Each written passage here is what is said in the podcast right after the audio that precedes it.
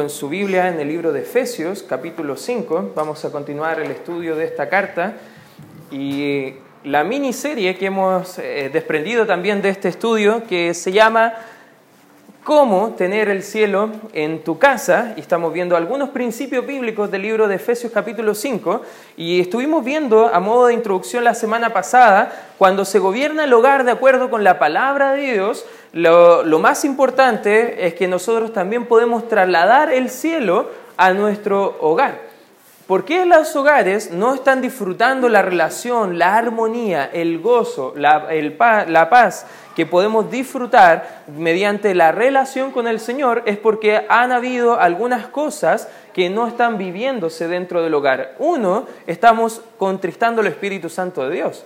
Uno es que en vez de hacer las actitudes que Dios nos manda, de andar como es digno, simplemente hacemos todo lo opuesto. Por ende, el Espíritu Santo está apagado dentro de nosotros y la palabra de Dios no tiene tanto poder también en nuestra vida. Por eso, eh, muchos hogares hoy en día no están viviendo como en el cielo, más bien están viviendo como en el infierno. Están dando lugar al diablo, están dando lugar a malas actitudes, a malas relaciones, pero algo que nos muestra el apóstol Pablo en este tramo de la escritura es que solo a través del poder del Espíritu Santo podemos caminar en armonía en cada área del hogar. Y justo en el tramo de Efesios estamos viendo algunas partes donde nosotros podemos estar viendo un hogar como en el cielo. Si quieres tener el cielo en tu casa, hermano, vimos la semana pasada que debes buscar ser controlado por el Espíritu Santo. Y no estés diciéndole a tu cónyuge o a tu hijo o, a alguien que, no, mira, este mensaje es para ti. No, hermano, el mensaje es para cada uno de los presentes. ¿Cuántos jóvenes hay? Amén. Levanta tu mano, hay varios jóvenes. ¿Cuántas esposas hay? A ver, levanten su mano. ¿Cuántos esposos hay? Bueno, entonces es para todos nosotros. Ya el mensaje de hoy no te deja exento, a pesar de que vamos a enfatizar más el rol en el matrimonio, pero también tú puedes, joven, aprender algunos principios de la palabra de Dios, cómo gobernar tu futuro hogar. El hogar puede ser el cielo en la tierra si cada miembro de la familia está controlado por el Espíritu Santo. Eso estuvimos viendo, ah, en resumen, la semana pasada, y hablando justo hoy nos toca un día especial, el San Valentín. Justo hay algunos jóvenes ahí suspirando por su futura idónea, ya espero que todavía no sea el caso de algunos de acá de los presentes, pero si estás casado, si tú ya tienes cónyuge, debemos desarrollar esa actitud matrimonial los unos con los otros de forma diaria. No solamente el día 14 de febrero, pero cada día de nuestra vida para que el hogar también vaya mostrando lo que Dios quiere en nuestra vida. ¿Cómo puedo tener el cielo en mi casa? Haciendo un resumen de lo que vimos la semana pasada. En primer lugar, hermano, puedes tener el cielo en tu casa siendo alegre. Lo que más cuesta a veces cuando llegas a la casa el tener la alegría, el gozo. Ah, y a veces hablo con los jóvenes y les explico que las actitudes se contagian. No sé si tú has llegado a un lugar y todos están felices y llega alguien con cara de tres metros, así como todo deprimido, todo triste, todo angustiado, y tú le preguntas, ¿y qué te pasa? No me pasa nada. ¿Y por qué la cara? Bueno, pronto me va a pasar algo. Mejor me, pongo la cara al tiro para no cambiar mi ánimo porque todo va a andar mal. En mi casa andan las cosas mal, en el colegio andan las cosas mal. Y si tú ves cómo contagia esa actitud negativa al resto del grupo, ¿cómo pasan a estar todos? Todos cabizbajos, todos bajoneados. Por ende, las actitudes que afloran del corazón, realizadas por lo que enseña la palabra de Dios, como dice el 29, dice, hablando entre vosotros con salmos, con himnos y cánticos espirituales, cantando y alabando al Señor en vuestros, ¿qué dice? Corazones. ¿Sabes que no puedes tener alegría de tu corazón sin no tener una renovación completa de tu corazón? Y eso solamente es a través del estudio y el conocer más al Señor. No podemos alabar al Señor como quiere ser alabado. Quizás en el momento de alabanza deberíamos cantar más fuerte, pero ¿sabes por qué no cantamos más fuerte? Porque probablemente no estamos entendiendo o sintiendo esas verdades que estamos alabando. Y en el hogar, hermano, no debe ser el lugar más triste al cual no quieras llegar, todo lo contrario. Tú debes querer anhelar llegar a tu casa con todo el gozo a ver a tu cónyuge, a ver a tus hijos, hijos. Deben anhelar buscar estar en su casa disfrutando también con los padres.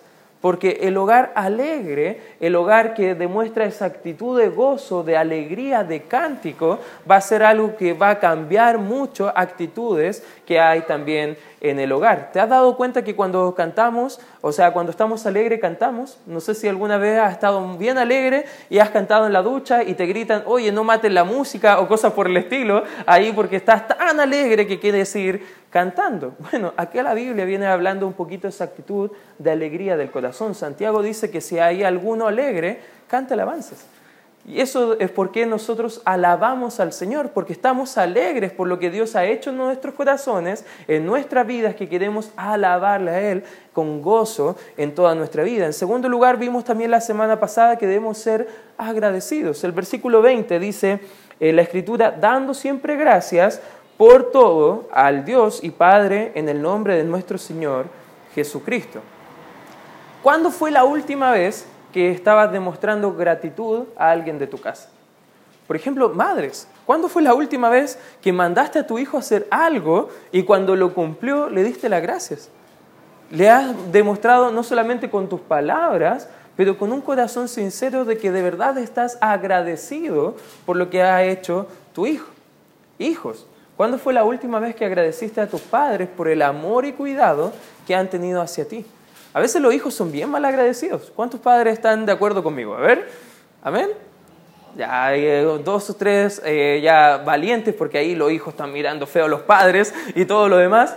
Pero fíjate, a veces los hijos nos gustaría como padres que nos dieran malas gracias, amén. Imagínate cómo cambiaría la actitud de tu padre joven si comienza a ser más agradecido en casa. ¿Cómo cambiaría la actitud de tus hijos, hermanos, si comienzas a demostrarle más gratitud también a tus hijos, busca oportunidades de agradecer, busca cosas por qué alabar también a tu hijo. Y en tercer lugar, hermanos, y eso no vimos la semana pasada, sino que ahora vamos a tratar de entrar al tercer principio de este estudio, sé obediente. ¿Ya? Podemos tener un hogar muy alegre, podemos tener un, un hogar muy agradecido pero a pesar de que podamos ser muy alegres o muy agradecidos, si no hay obediencia dentro del vínculo del hogar, va a haber un hogar completamente destrozado. Va a haber un hogar que no esté viviendo de acuerdo a los roles dados por Dios, sino que va a haber anarquía en el hogar. Y tú y yo sabemos que la anarquía no es un símbolo del cielo. La anarquía no representa fielmente lo que Dios quiere para el hogar. Por ende, niños, jóvenes, Dios te ha dado padres. Esposas, Dios te ha dado esposo. Esposo, Dios te ha dado una familia y los roles dados por Dios quiero que entiendas que no deben entrar en conflicto.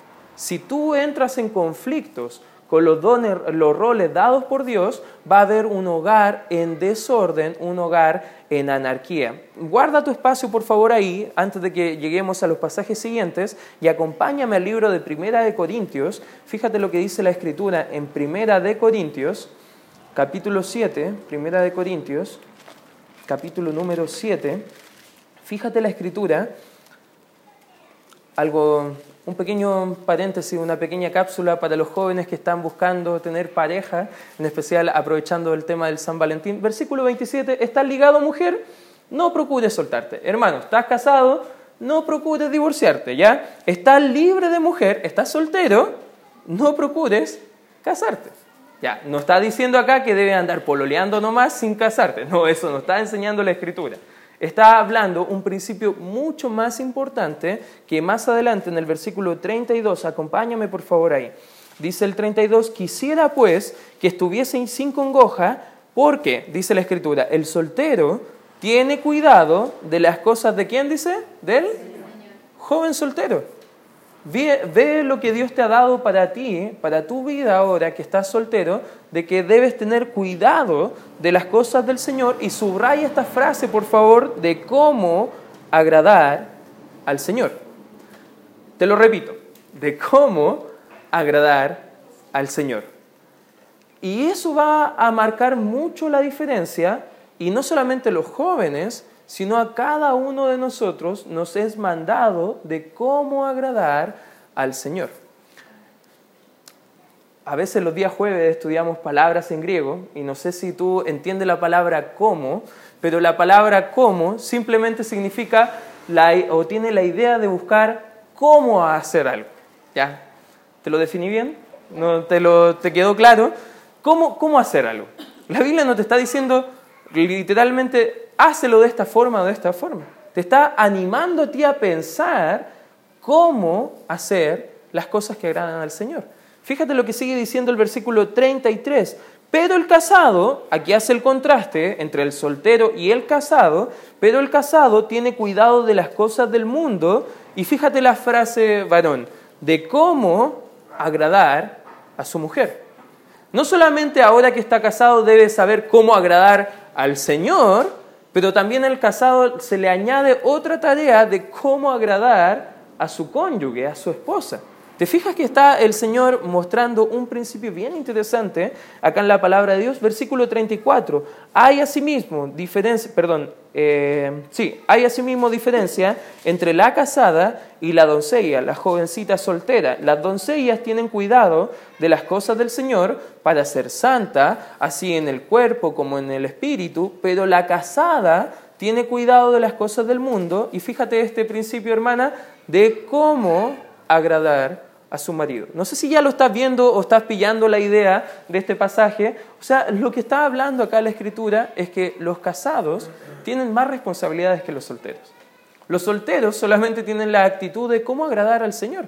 Y ellos tienen todas las bendiciones de Dios, el cuidado de los padres, tienen el cuidado de la iglesia, y solamente ellos deben ser obedientes al Señor de cómo agradarle. Pero los casados ahora tienen una tarea diferente. Ahora la esposa tiene cuidado de cómo agradar al esposo.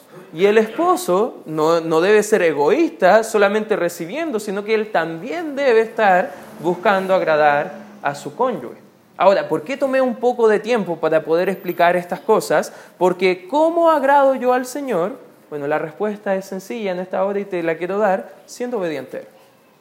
Y volvamos al libro de Efesios y vamos a entrar ahora entendiendo un poco esa actitud a ver cómo ser obediente al Señor. Y el versículo 21 dice, someteos unos a otros en el temor de Dios. Y quiero que te detengas un poco ahí, porque la escritura no está solamente diciendo a la dama, sométete. Porque a veces predicadores enseñan mal este principio y solamente animan a las, a las damas, debes someterte, debes ceder tus derechos, debes ceder tus privilegios, y casi suena como una predicación machista pero debes entender que Dios no está hablando acá de autoridad, sino que está hablando de sumisión. La sumisión es algo voluntario. La autoridad no es algo voluntario. Hermano, la sumisión, la sujeción es que tú de voluntad propia decides hacer esto hacia tu cónyuge. Todos debemos ser sumisos, enseña la Escritura, aunque no todos tienen el mismo rol de autoridad en el hogar. Todos debemos ser sumisos. Hijos deben ser sumisos a los padres. Amén. Esposas deben ser sumisas a sus esposos. Amén.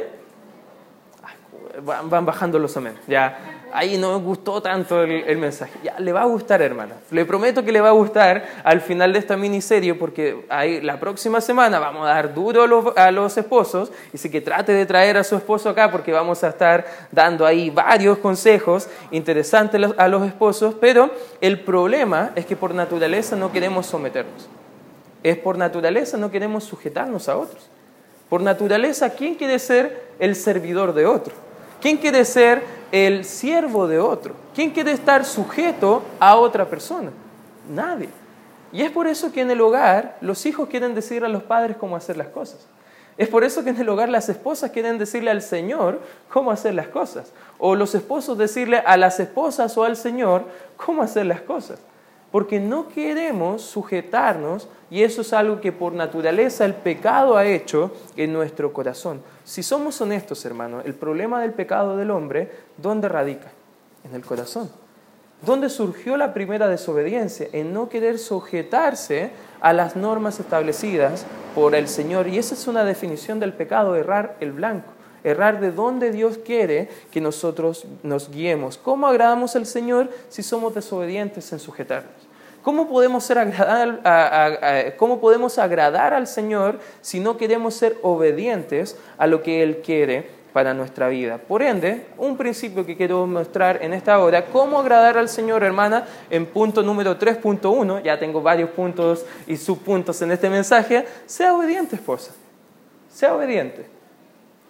¿De qué forma? Fíjate, el pasaje lo va aclarando. Versículo 22 dice, las casadas estén sujetas a sus propios maridos, como a quien dice la Escritura, como al y subraya esa frase, por favor, porque esa parte muy importante que lo vamos entendiendo. Versículo 23, porque el marido es cabeza de la mujer, así como Cristo es cabeza de la iglesia, la cual es su cuerpo y Él es su Salvador. Así que como la iglesia está sujeta a Cristo, así también las casadas lo estén a sus maridos en todo. Más adelante, si seguimos más adelante, el versículo número 32 dice, grande es este misterio, mas yo digo esto respecto de Cristo y de la iglesia.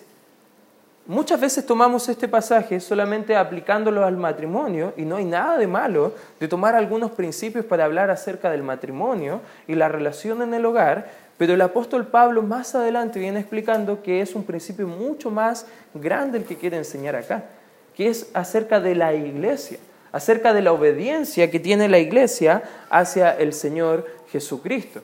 Y usted y yo, hermanos, tenemos que ser obedientes primeramente al Señor. ¿Está de acuerdo conmigo, hermano? Y ese es el rol de la iglesia. Ser obediente al Señor en cada aspecto de su vida. Y la dama tiene el privilegio de tener esa actitud de ser obediente al Señor también como la iglesia es obediente al Señor. ¿De qué forma? Viene explicando la escritura en el 33, dice, por lo demás cada uno de vosotros ame también a su mujer, esposos, como así a sí mismos, y la mujer, y subraya esta palabra, por favor, ¿qué dice? Respeto. Esa es la idea de obediencia que Dios está hablando. No está hablando acá la escritura de, eh, de cierta forma, de, de imperialismo en el hogar. El esposo no debe hacer, sentir a la dama menospreciada. Todo lo contrario, el esposo debe buscar agradar a su esposa. Y eso ya lo vamos viendo en la escritura. Pero tocando un poco acerca de las damas, quiero dar una aclaración que la Biblia no dice que la mujer es inferior al hombre. Amén. Varón, no haga sentir inferior a tu mujer. Amén, varones. No debemos hacer sentir inferior a la mujer porque la Biblia dice que no hay persona ni más grande ni más pequeña delante de sus ojos. El Señor no hace excepción de personas. El Señor ama a todos de la misma forma y a sus hijos los trata con una gracia muy diferente incluso que las personas incrédulas. Para los hijos de Dios, todos los hijos son totalmente, igualmente amados. Y si Dios es el Padre, de cada una de, ustedes damas, ¿sabes quién es, quién es la persona que más te va a cuidar y respetar? Tu Padre Celestial. Y por ende, esposo, no debes hacer sentir menos a tu esposa. Pero tu esposa debe entender también que debe respetar. La Biblia dice que cada uno es igual de importante para Dios, pero Dios quiere obediencia a su orden de roles que Él designó para la familia. Y aquí en este tramo de la Escritura viene a clarificar un poco. No son los hijos lo más importante en el matrimonio. Amén. Sino que al parecer la persona más importante en el hogar ni siquiera eres tú, esposo, ni siquiera eres tú, esposa, es Cristo. Y si Cristo no está gobernando, si Cristo no está llenando el hogar, si no estamos siendo llenos de Cristo en el hogar, no podemos ser obedientes a la manera que Dios quiere que seamos obedientes. Por ende, nuestra relación y comunión con el, con el Señor es un prerequisito antes de la obediencia que Dios quiere para nosotros. Debemos ser obedientes. Esposa, da dos razones al Señor para este mandamiento. El primero, versículo 22, dice la Escritura, las casadas estén sujetas a sus propios maridos como al Señor. La primera razón que te da dama de poder ser obediente a tu esposo no es porque él lo merezca, ni porque él se esfuerza para traer el sustento al hogar, o porque él es un buen esposo o es un mal esposo. La Biblia no está clarificando eso, sino que lo que la Biblia da como primer requisito para que tú seas respetando a tu esposo en el hogar es el señorío de Cristo en tu propia vida. si Cristo es Señor en tu vida, tú quieres ser obediente a Cristo. Amén. Y eso no es un principio que solamente se aplique solamente a las damas, sino que cada uno de nosotros debemos buscar que Cristo sea el Señor sobre nuestras vidas. Y el segundo eh, propósito que da o razón que da a la dama de poder respetar a su cónyuge es el liderazgo del hombre en Cristo. Fíjate el 23 dice, porque el marido es cabeza de la mujer. No está diciendo que es más importante, sino que está hablando de un sentido de liderazgo, de guiar a la familia, de poder buscar la voluntad primeramente él para poder guiar bien a su familia. ¿Sabes qué? Hay muchos hogares que están tomando malas decisiones y ¿sabes por qué? Porque el esposo o no está simplemente tomando su rol de líder en el hogar o simplemente la dama no está permitiendo que él lo tome. Y ese es un problema real que estamos viendo en la sociedad de hoy en día. Y no solamente en la sociedad de hoy en día, sino que ya en los tiempos de Pablo era una realidad que no estaba viviéndose bajo el orden dado por Dios. Y aquí dice, más adelante el 23, dice la cual es su cuerpo y él es su salvador, hablando de Cristo y la iglesia. Y el 24, así que como la iglesia está sujeta a Cristo, así también las casadas lo estén a sus maridos en, ¿qué dice? Todo. Algo interesante que nos enseña la Escritura es que si ambos cónyuges están viviendo con el, bajo el señorío de Cristo en su vida, ¿sabes qué va a haber armonía en el hogar? No van a haber roces, porque los roles dados por Dios están ejecutándose a la manera de Dios. Hermana, no, no tendrías que estar buscando a tu esposo para que hiciera algunas cosas si tú estuvieras respetando a tu esposo si tú estuvieras mostrando sujeción voluntaria a la, verdad de lo que Dios quiere para tu vida. Algunas aplicaciones que podemos buscar. Esposa, busque forma de hacer sentir a su esposo respetado. Busque hacer sentir a su esposo amado. Porque si hablamos del amor, aprovechando que estamos en el Día del Amor, el varón no solamente se siente amado cuando usted le dice, te amo. ¿Cuántos de los varones saben que su esposa lo ama? ¿Tú sabes? Vamos a tener que conversar quizá en consejería matrimonial después para aclarar algunas cosas. Vamos a orar por, por la hermana para que ame más. ya no vamos a decir porque se va a escuchar en el podcast. Ya. pero deberíamos expresar, ya que sabemos que nuestro cónyuge nos ama, lo interesante es que a veces como esposo estamos buscando sentir ese amor de una forma sustancial. La necesidad primordial del varón es sentirse admirado y respetado. Por ende, como Dios sabe qué es lo que quiere su esposo y te está dando la respuesta de cómo agradar a tu esposo dama, respétalo, admíralo, muéstrale que Él es importante para ti. ¿Cuándo fue la última vez que le hiciste sentir importante a tu esposo? ¿Cuándo fue la última vez que le mostraste con actitudes de servicio ese amor? Puede ser con tus palabras de apreciación y gratitud, porque Él quiere ser admirado. Varón, de verdad, ¿te gustaría llegar a la casa y que a lo mejor tu esposa después de, tomar once puedan ir junto a la habitación y ella simplemente te dijera, gracias por lo que haces por nosotros? ¿Te sentirías apreciado, amado esposo? Probablemente sí. ¿Y cuándo fue la última vez, dama, esposa presente, que lo has hecho con tu cónyuge? ¿Sabes qué? ¿Cuál es lo normal en los hogares gobernados no por la palabra de Dios ni por el Espíritu Santo de Dios? Es que hay queja, hay insulto. En vez de eh, agradecer por las cosas buenas que se están dando en el hogar, estamos más criticando por todo lo malo que no está aconteciendo en el hogar. Y eso no demuestra respeto, hermano. No demuestra gratitud. Ojo, no estoy hablando que tú seas una esclava, porque la Biblia no está hablando de eso. Está hablando de respeto. Y eso es lo que el esposo va a querer de tu persona. Y ojo, no se trata tanto de tener eh, el aseo hecho, la comida bien, aunque sería bueno que lo hicieran también para sus esposos. Esposa, escuche bien esto, ya que pueda, que pueda tener todo limpio, todo ordenadito y cosas por el estilo. Pero ¿por qué lo hace la dama? Porque ama a Dios y ama a su cónyuge. y lo hace con amor y gratitud en el corazón, con gozo, porque sabe que si está haciendo eso, no porque su obligación, sino porque lo está haciendo por amor, cambiaría mucho la actitud en el hogar. Amén. Y eso es algo que nos puede ayudar. Puede ser con tu servicio hacia Él. Cocínele algo rico de vez en cuando. Préstele el control de no ver las teleseries y pásele el control para que vea Chile por lo menos en algún partido. No sé, algo que le demuestre a sentirse a Él importante en el hogar, admirado en el hogar. Ayúdele también a que usted quiere seguir su liderazgo en el hogar. Si el esposo da una opinión, una observación, no lo desestime rápidamente porque probablemente Dios está orando a través de tu esposo, a través de las decisiones que quiere tomar. Amén. Busquemos formas de honrar a los varones, porque esa es la forma donde ellos se van a sentir amados. No use el sexo, hermana, como una herramienta para obtener algo. Ahora, todos me miran un poco raro ahora, Vamos a 1 Corintios. Fíjese lo que dice 1 Corintios, capítulo 7. Comenzamos ahí y probablemente vamos a terminar ahí.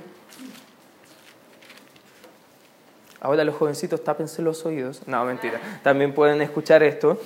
Fíjate lo que dice capítulo 7, versículo 1. En cuanto a las cosas de que me escribiste, bueno le sería al hombre no tocar mujer. Pero a causa de las fornicaciones, dice el versículo número 2, cada uno tenga su propia mujer, su propia esposa, dice la escritura, y cada una tenga su propio marido. El marido cumpla con la mujer el deber conyugal y asimismo la mujer con el marido. La mujer no tiene potestad sobre su propio cuerpo, sino el marido, ni tampoco tiene el marido potestad sobre su propio cuerpo, sino la mujer. Y fíjate el versículo número 5 y pone atención hermana, no os neguéis el uno al otro, a no ser, y aquí la única cláusula, hermana, escúchala bien, a no ser por algún tiempo de mutuo consentimiento, ¿para qué? Para ocuparos sosegadamente en la oración y volveros a juntar en uno, ¿para qué? No tiente Satanás a causa de vuestra incontinencia. Suena raro, pero lo que te voy a decir, dama, te puede cambiar un poco la perspectiva. Cuando tú estás negando a tu cónyuge tu cuerpo, por eso le dije a los jóvenes, tapen sus oídos, a ver los jovencitos, tapen, si hay mamás presentes, mejor todavía, tapen sus oídos, no quiero hacer un trauma infantil ahora, pero aquí la Biblia habla de que esa parte también es importante, porque también de esa forma está entrando Satanás a destruir hogares.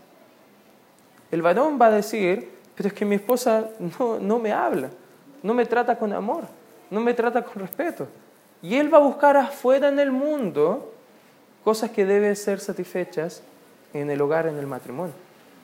No estoy, eh, no estoy excusando a algunos varones que están buscando afuera, pero seamos honestos, la Biblia por algo está dando acá una advertencia. Y varones no debemos ser tampoco hombres de poner esa excusa de por qué estamos haciendo cosas que no debemos. Amén. No debemos ser poco hombres en ese sentido. La Biblia dice en 1 Corintios más adelante, en el capítulo 16, versículo número 13, dice la Escritura,